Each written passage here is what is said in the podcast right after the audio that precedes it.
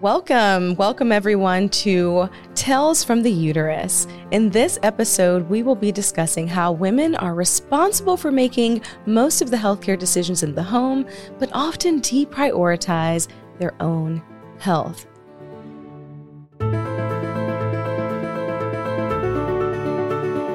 To start, I just want to really get a little message out there.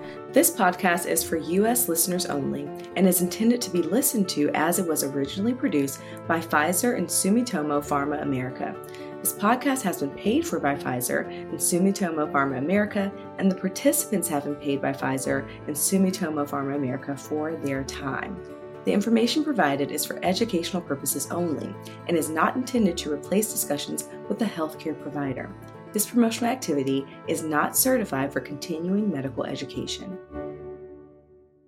Again, welcome, listeners. I'm so excited to be joined by two amazing experts as we discuss this important topic. So, I'd like to welcome Dr. Kate Clancy. Uh, Dr. Clancy is the author of Period, the real story of menstruation. She focuses her research, teaching, and service on reproductive justice. She is a feminist scientist who specializes in how environmental stressors affect menstrual cycles. Welcome, Dr. Clancy. Thanks for having me. Absolutely. How are you today? I'm doing well. That's wonderful. So, I do want to hop right on in. Uh, I know that you have quite a bit of expertise in this area, so I'm excited to hear your uh, thoughts on this specific question. What are some examples of how women's health has been deprioritized in society? It's a it's a big question with many many prongs, right, in terms of how we address it.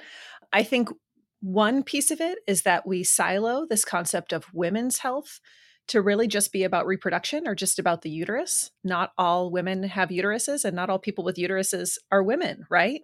And yet there's this idea that like women's health is reproductive health is uteruses and how uteruses affect our bodies. There are a lot of really relevant things we need to be talking about around the uterus, but the uterus is not just a reproductive organ. And so we need to pay attention to the many other things the uterus does. Yeah, I love that answer. So you mean to tell me that women's health isn't just about reproducing and childbearing and there's more to to the female body? No, that's that's actually great and I love how you stated that. I do want to touch on a piece of information that I think is interesting that the large majority of clinical trials don't really look at how treatments affect the menstrual cycle or menstrual changes. Do you think that's important that we should be looking at this? Should we be seeing if there's an adverse effect of treatment as relates to menstruation? I do. And I, you know, what's interesting about the history of this, right, is that the National Institutes of Health did identify that there was a problem with the fact that, you know, clinical trials pretty much were just including cis men um, and white cis men to boot for the most part, right? And so there was this let's start including women and minorities effort that began in, say, I think the 90s. The problem is by understanding these categories as binary, male inclusion, female inclusion, white inclusion, minority inclusion, it creates these binaries that don't actually exist in our bodies. We need to think about well, if we're including different types of bodies, are there different questions we need to ask? Absolutely. And you're using some really, really key terms. And I'd love for you to just explain it, just in case some of our listeners don't fully understand this. So you mentioned that, you know, some people think sex and gender are the same. Could you elaborate on that point if you don't mind? Absolutely. So let's start with sex. People think, well, you can define sex many, many different ways. Sex can be about your chromosomes, whether you have XX, XY, X, XXY. We pretend again that there's only two sets of chromosomal sex when there's a huge number. Right. There's actually a significant percentage of intersex people in the world. Then you've got gonads. So those are testes, ovaries, and lots of variation in between that we pretend doesn't exist but totally does. And then there's also genital sex, so how you appear on the outside. So penis, testicles, vulva, clitoris, and again, everything in between that we pretend doesn't exist. And so, you know, when we talk about sex, a lot of times we're talking about genital sex because people are obsessed with how we look on the outside in our pants. But but sex can be about any of those things or all of those things, and they don't line up in every person. And then you have gender, which is all about ideologies, roles, cultural constructions, the social category of being woman, And again, all of these other categories that we could think about. And the thing is, is that sex and gender like are actually super mushy and interact with each other in really profound ways. Wow, uh, that was so beautifully done. And I knew you would do this so beautifully, which is why I wanted to ask that question. And I ask it because, you know, in this space, we talk about this so much that we understand the complexities, but that's not something that everyday people always understand. And it's partly because we don't do a great job of explaining it or attempting to explain it. So back to clinical trials. You mentioned how it's important to increase representation from a sex gender standpoint, but specifically what we are talking about here is women. And the idea is, or this is kind of based on many drugs actually metabolize differently in men and women. There's some things that are actually approved uh, that we are taking that have clinical trials that don't even account for some of those differences. Can you speak to that? Sure. So there's this term, I'm going to use another big term, but it's it doesn't have to be, but there's the pharmacokinetics, which is just how different drugs work in the body. Is really different for people with different types of endocrine systems, people who already have different drugs that they take people who might have external hormones that they're taking for gender affirming care, for contraception, or more. All of those things are going to affect how you metabolize different drugs. The other thing, you know, one of the great examples I think is of um, there was a sleep drug that there was a belief for a while that there was a sex difference in how it was metabolized in men versus women. So they just lowered the dose for women. Didn't really do tests on it, but lowered the dose. And what ended up happening is uh, they were wrong. The issue was a body size difference. And generally speaking, if you look at the average weight of a of a man and the average weight of a woman, there's a difference. But if you were to look at like how they distribute, right, there's tons of overlap. So by making this assumption that it was a gender difference, they actually mistreated a bunch of people and underdosed them, right? And that also means probably overdosed a whole bunch of men. So we have to be very clear when we start to observe something we think is a gender or sex difference to inquire further. Is it really metabolism? Is it really the uterus or menstrual cycles? Is it that generally we might have some general differences in behavior, right? Like everyone tries to say, oh, well, we see it, we observe a difference. It must be biological and like half the time or more you dig in and it's actually not biological it's cultural in some way. Mm, thank you for that. That's that's so beautifully stated. Um, i do want to shift over to our other expert today. We have dr barbara riegel uh, dr riegel is a professor of nursing and co-director for the international center for self-care research. She is widely known for her studies of heart failure self-care and disease management. Welcome dr riegel how are you I'm good. Thank you so much for having me. So, I'd like to start with this incredible stat. According to the U.S. Department of Labor, women make 80% of healthcare decisions for their families. Um, however, women often deprioritize their own health. How do period health issues, such as endometriosis and uterine fibroids and those things, affect the day to day life of patients that have them? How can we kind of consider the way period health issues would impact folks on like a daily basis? It's such a great question, and there are so many issues that are really packed into that question. And uh, it, it's such a wonderful segue from what Kate was just talking about with with um, cultural issues, social uh, issues versus the biological elements of uh, uh, of gender and sex. Um, and so, really, this whole uh, women being the caregivers of their family, th- th- here we're talking about really the social elements of this because it's a an expectation. It's the women who are usually expected to be the caregivers of their immediate family. It's like, well, we can decide for everyone else, you know, what the healthcare decisions should be. But when it comes to the actual prioritization of health, that's not something that's always aligned. And I think you made a good point. We are expected to make decisions for everyone else, but put ourselves on the back burner as some sort of like martyrdom, like this leadership that sacrifices self. Have you found that in your research and all of your expertise? Yes.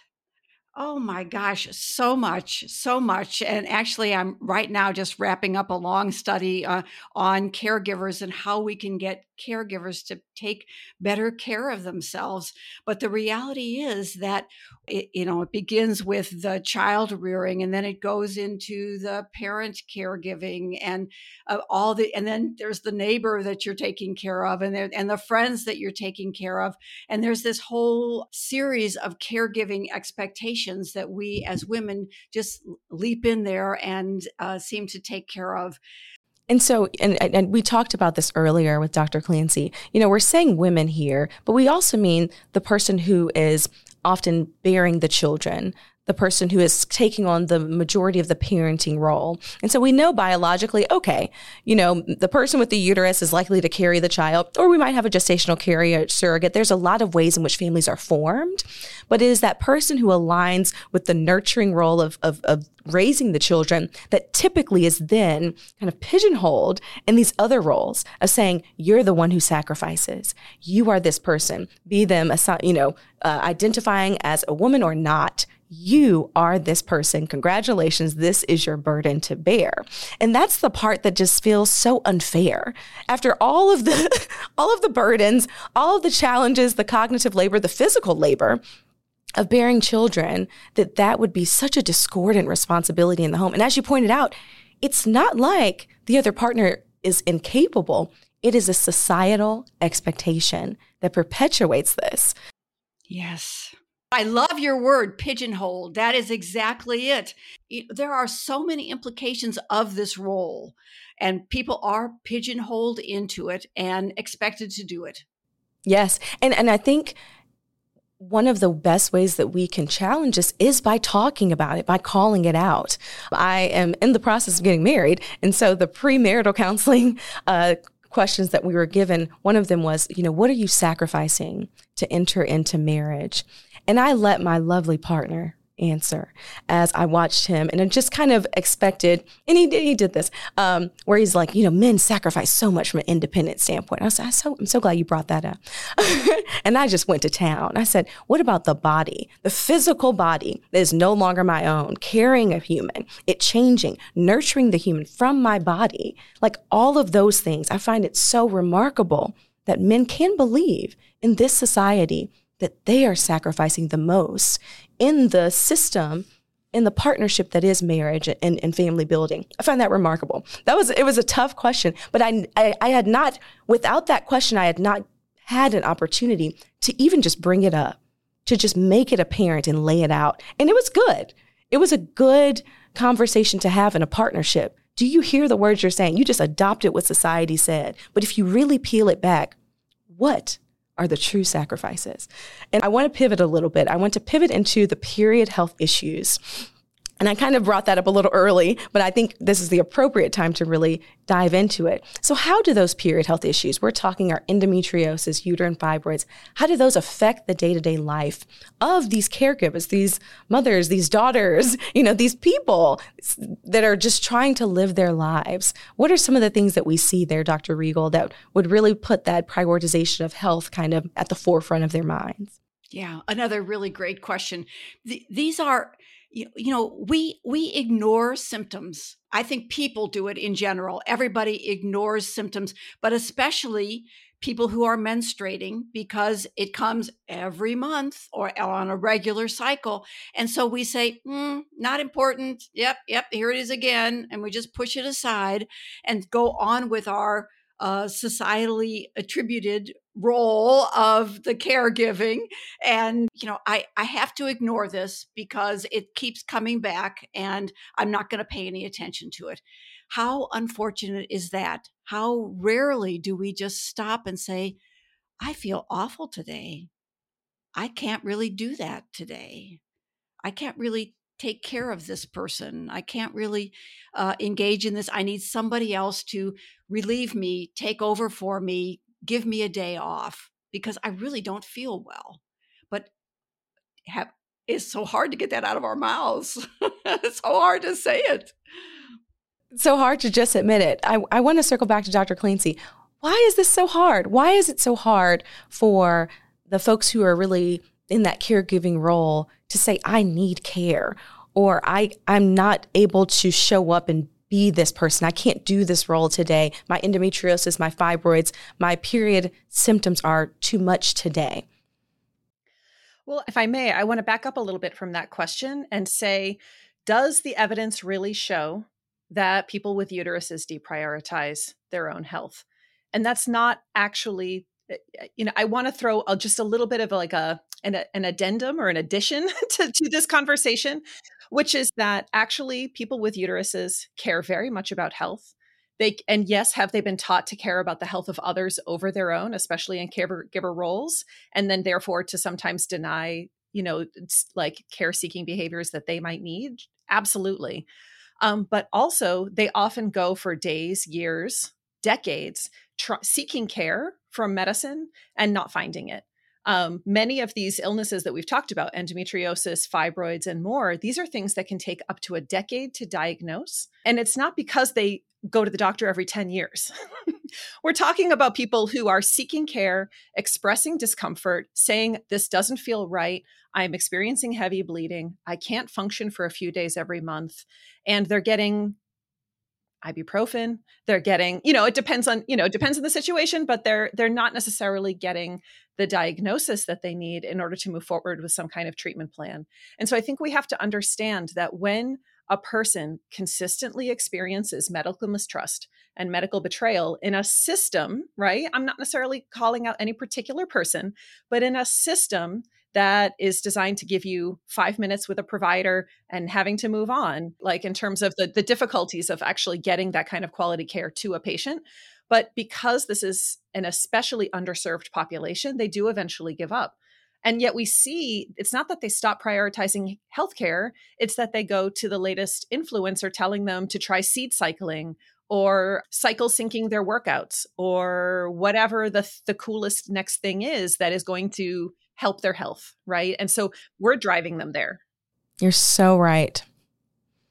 So yeah, it's not that that women or the caregivers are deprioritizing their own health. They have learned over repeated attempts that their health is not a priority. And so for them to continue to prioritize it against a system that doesn't just feels like insanity. It probably it, the most, you know, it feels super unproductive potentially. And so I'm so glad you you pointed that out. Thank you for highlighting that. That's a valid and and really important point in this conversation. I'm sorry, and I'd, I'd love for you to continue your thoughts if you had more to add there. Just one last thought. Um, thank you. It's you know, if I, I think about, I have two children, um, 15 and six, and I am required to get them physicals every year so that they can attend school. So I get notifications like if I don't do that, and then they get vaccines, they get various types of, you know, they get their abdomen palpated. We get whole conversations about things like it's a it's a it's a much more lengthy process um, than a lot of other care appointments. And so I know at least once a year, I am told I have to make sure my kids get healthcare. I don't have major caregiving responsibilities for elderly people in my life right now because I don't live near any because my job took me to the middle of the country. But uh, I know from talking to them that you know they have required appointments with specialists that they have to go to all the time. Those of us who are in that middle, that sandwich generation, who have the some of whom have caregiving in either direction or both directions, what are our required regular appointments? There's nothing structurally forcing us to go. So again, over time, you get told enough times there's nothing really wrong with you, or we're not going to follow up on this, or we don't have time. You're going to stop going. That's so valid. Yes, Dr. Riegel. But, but just one other to add one other piece to that, and that is that when we go to a provider, oftentimes there's that it's with a symptom, but the role of the physician is the diagnosis and treatment of disease, not necessarily the management of the symptom. And so eh, here we are in that kind of uncomfortable position of I have a symptom, I well, I don't have a disease that goes with it, and so eh, it doesn't really get addressed. Yeah, that's so valid. And then, you know, in all of that, as you mentioned, it would seem as though the extra added burdens of having to care for your family's needs, having to juggle multiple priorities, all of those things would, you know, make it even harder. So the challenges just kind of beget more challenges, which beget more challenges, which, you know, is is very difficult. We talked about just the ignoring of period symptoms, and I do want to get dig a little deeper there. because while there is a I went to my physician or or my healthcare provider and shared my symptoms, there is the other side of the coin where folks are just saying, I'm ignoring these. I'm just pretending they're not there and and I'm pushing through. And there's also that normalization of pain and suffering, especially for someone who dares to have a uterus, um, by society. Can we talk a little bit about that? Have you noticed that in your research and in your your readings and expertise? I do think you know, again, partly because uh, when we do present with symptoms, we're often just told to manage the symptoms with, say, a pain reliever or something, or are kind of told to move on. So part of it is that, you know, medically we're being told to move on. Culturally, we're being told to expect that periods are painful.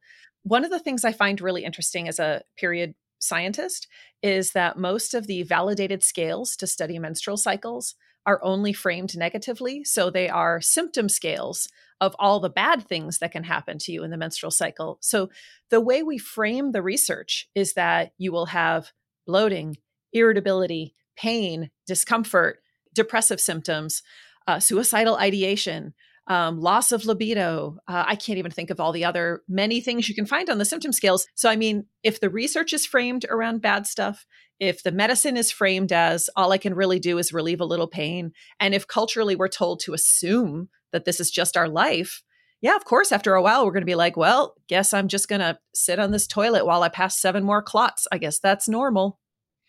Yeah. Mm, that's such a good point. It's the framing. If you frame something, you're telling people that you only can stay within this frame.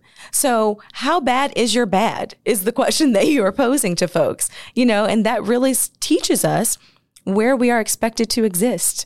If if the the lowest number on the scale is still horrible or is still in pain, it's it, it normalizes pain. That's such such a good point. Um, I want to pivot into a productive kind of discussion on how can we address this? How do we shift this narrative? You know, what does that look like? And you know, self-care is one of those buzzy words right now that's been reduced to manicures and spa days, but I know that self-care means a lot more, especially to you, Dr. Riegel. I want to kind of frame this conversation as self care is not selfish, um, but I would like to also have you define what self care means for you and your years of research in this area. Thanks for asking that question because I also just feel like it is very much of a buzzword right now. I feel like you know the the marketing uh, has taken over self care, and every everyone wants to say, "Oh, this is self care. This is self care," and that's not really at all the way that we look at self care. So, really, self care is this the whole idea of of keeping yourself healthy and dealing with issues with symptoms with uh, problems when they actually occur. That's really the essence of self care. We like to look at it theoretically as this process of maintaining your health and then monitoring your body and then dealing with or managing illness when it occurs. So these three elements of self-care. And but a lot of the of the buzzword and the marketing stuff that's going on right now is doesn't really fit into any of those pots it it might fit a little bit in some of these might fit into the you know maintaining your health kind of uh, uh, pot but really not even that um, so you know getting a manicure is great i mean you know sure we all love that but but that's not really self-care so self care is really more of uh, taking medications if they're prescribed for you, eating a healthy diet, yes, getting on an exercise regimen. Those are self care behaviors.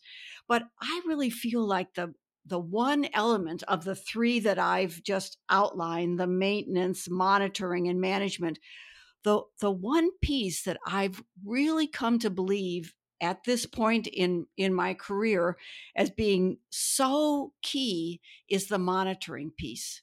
That we so often just you know we're not really paying attention to our bodies there's so much going on here. We can learn so much by just sort of stopping and listening to ourselves. Oh that's good. Uh, and and now there's almost nothing that you're seeing in the you know in the everyday self-care marketing world that is really addressing that except for one thing that i'm really I think is really sort of a cool evolution, uh, and I'll I'll give the marketing people their due on this one, and that is that their meditation has become so uh, commonly pushed uh, in, in, by so many, and there is an element there. If you if you really pay attention to what's going on, they'll they'll go through some of the the meditation exercises and say, you know, like pay it attention. How are you feeling? How is the body feeling as if it weren't you, right?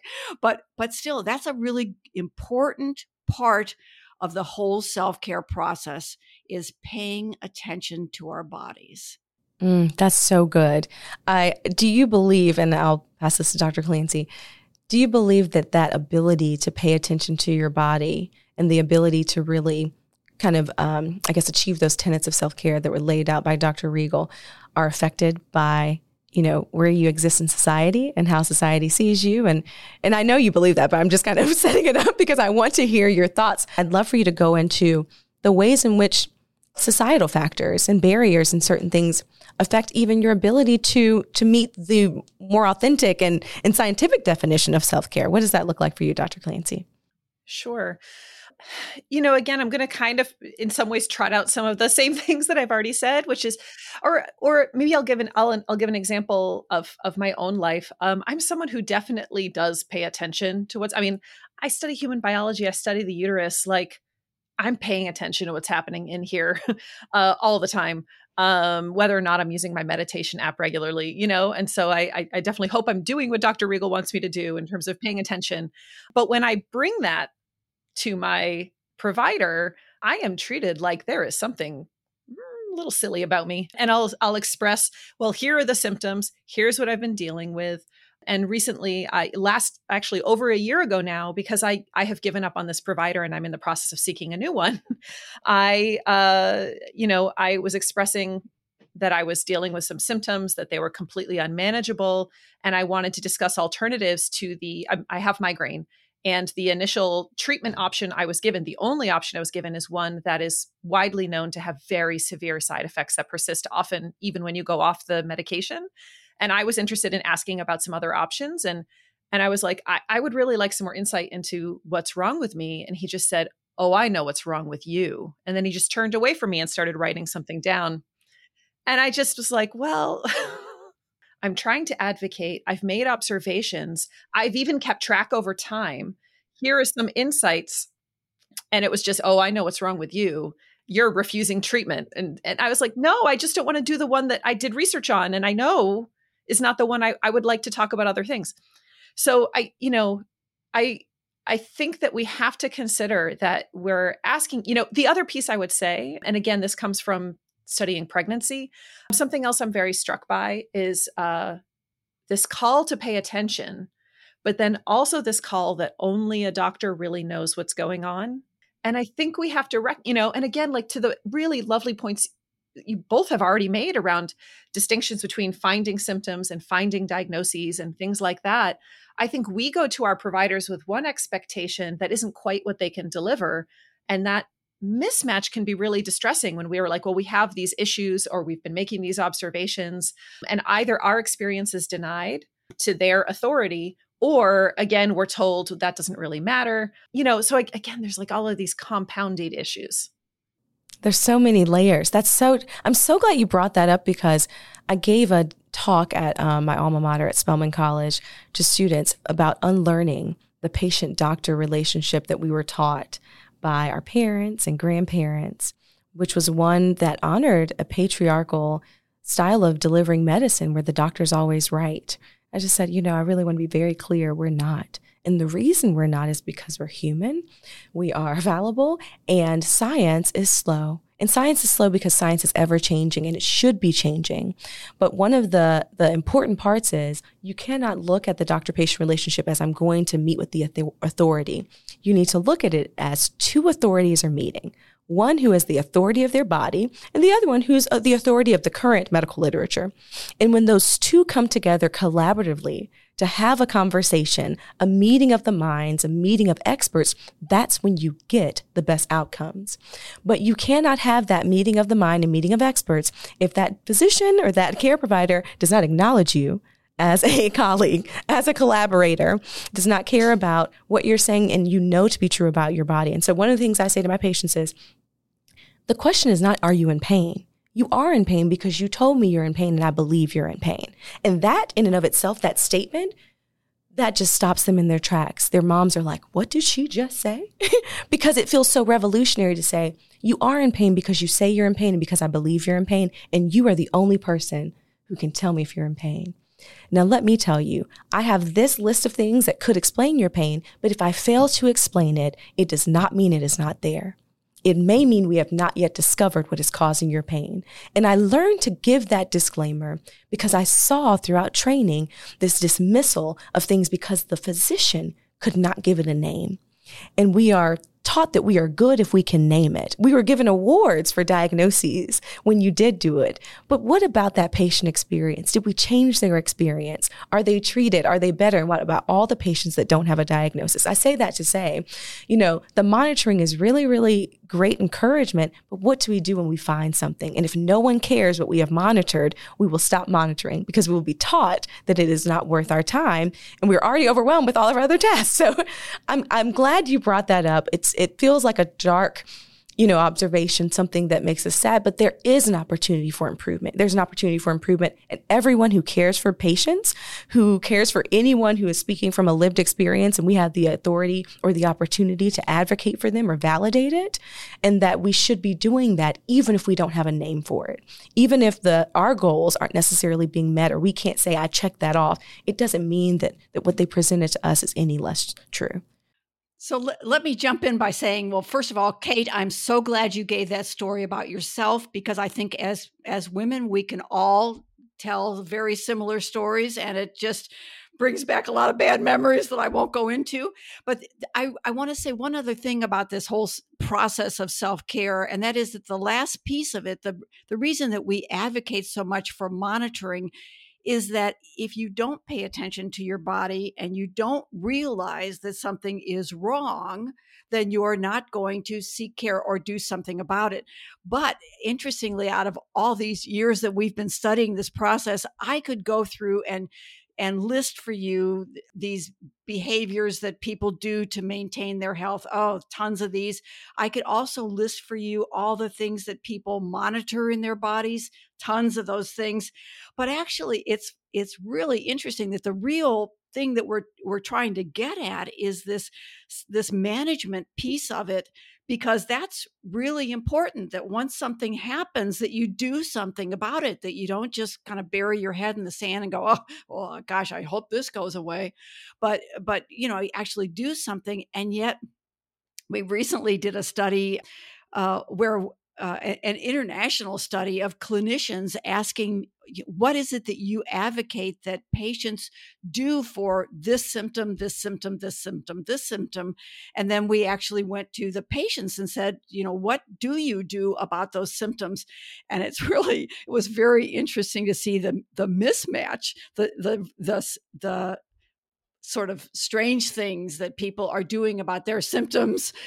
Uh, sometimes they go to a provider. Sometimes they they look up on the internet and they come up with some good ideas about what to do about this joint pain or this, you know, it's etc. And that, but sometimes they just, as, as you brought up earlier, Kate, that they go off with the next you know thing that that they found on the internet that ha- has nothing to do with it. So but that whole piece to the process is really important that you're actually putting all of those pieces together and that's true self-care. Yes love that. And the other piece that you kind of highlighted you know is really monitoring those symptoms and expecting and looking for and continuing to advocate for yourself until there's resolution or a place of management. So, you know, sometimes it's like, well, my pain was a 10 out of 10 and now it's a 9. So maybe I can chill. No, no, you are deserving of a pain level where you can still manage life, where you can be be your full self and show up. Uh, and so I do think it's important to say, you know, even if symptoms improve minimally, you shouldn't just say that that's adequate because it's just a little bit better. There, you deserve to be able to say, this is what I need to to be my best self, to show up in this world, to show up for my family if that's your desire. And, you know, it's not really that counterintuitive when you think about it. Your best self that with optimal health is the one that can show up and be that person for your family and live long and, and be able to nurture and care for and love the people who, who you care about in your life. And so there is an ability to align those things and reconcile those things if we really try, if we really think deeply uh, and, and modify our approach. Now, you know, the other thing I do want to talk about is the importance of a support system. Dr. Clancy, you mentioned when you're reaching out to just one party, you know, a physician, you may say, wow, I did not get the response or support I needed. Uh, I love that you said, I'm pivoting and I'm looking for a new provider. That is a wonderful thing to do. And I encourage any and everyone to find someone that they feel will partner with them, who listens to them and believes them, uh, but also creating a support system around you that can be, you know, family and friends, online communities. And so I'm going to ask both of you who makes up your support system? Your support system that says, I can be my best self, that allows you to take a step back when you need it, to lean in when you want to, or, or really monitor and manage in a way that says, I'm, I'm optimizing my self care. I'll start with you, Dr. Clancy. Sure. I mean, I would say for me, and it's been a journey of almost 17 years now would be my partner. You know i we live far away from family. Uh, a, a, lot of us have jobs that don't allow us to even if we want to to stay near family. And so i live you know 1500 miles from my parents and my sister and my spouse's family. And you know i think we've as we've grown together in our partnership we've had to figure out how to support each other so that we didn't fall into those roles where because i was the one gestating and lactating, I was also the one making all the appointments, or I was also the one who, when the kid was sick, that I went home, you know, and it required, but I, it didn't happen just passively because we were good feminists, you know, we're both, we're both great feminists. And guess what? In the beginning of our marriage, it very much fell into that until we had to have explicit conversations. And so for me, the, my support system has been around holding myself accountable, noticing my own internal bias, holding my partner accountable, making sure his own biases are are in check. And then also i'm very fortunate i would say to be in a workplace where you know i've been here long enough now that uh, for instance last semester so the, the spring semester of this year it was the Mo- omicron wave. I kept my kids home for um, an extra like almost month and i was trying to have my administrative duties and finish a book and it became impossible and i reached out to my boss and i said i i have to i have to step away from this administrative role and somebody in my department stepped in for the semester for me and i was terrified of making that ask. I felt terrible for being that person letting people down and yet people stepped up for me. And i will never forget that uh, both that my boss never made me feel bad about it both that my colleague immediately stepped into it and that it was a seamless thing that I could just trust that that one thing got taken off my plate. And so I think I learned that as much as we have to work around those structural biases, we also have to work on our internalized biases that tell us, no, you can take on this thing or you can hold on to this thing. And so, yeah, like it, it's an amazing thing to take something off your plate, isn't it? uh, is it? That's beautiful. Thank you for sharing that, Dr. Clancy. Dr. Riegel, can you tell me about the support system that allows you to show up as your best self? Well, again, it's my partner, and I've been with him many, many years. I won't even specify how many years, but it's been a long, long time. And he is totally, as you say, a feminist and really my incredible supporter. I think the, um, and I also live very far away from my family of birth, um, although I, I do get to see them and I have my support there. But I feel like the other major system of support that I have really is my students from years past. I have this whole family of students uh, that I have mentored and uh, like I, I gave a lot to them as they were going through the doctoral program uh, and and then they've come back and just never left me and and but of course I've never left my doctoral mentor either so it's there it's this whole family of uh, uh, of uh, support system and it, it's a strong support system. It's really a great support system. Yeah. That's lovely. I think in summary, you know, the support and navigation of of self-care and life and health requires partnership. It, requires an understanding of roles. It requires reflection and checking one's own biases and really saying it's okay to challenge the narrative. It's okay to challenge the expectations that society has of us. And when we are in these places where, you know, our bosses support us and our colleagues step up, we can show up and we can say, hey, you know, that worked out. Maybe I'll do it again.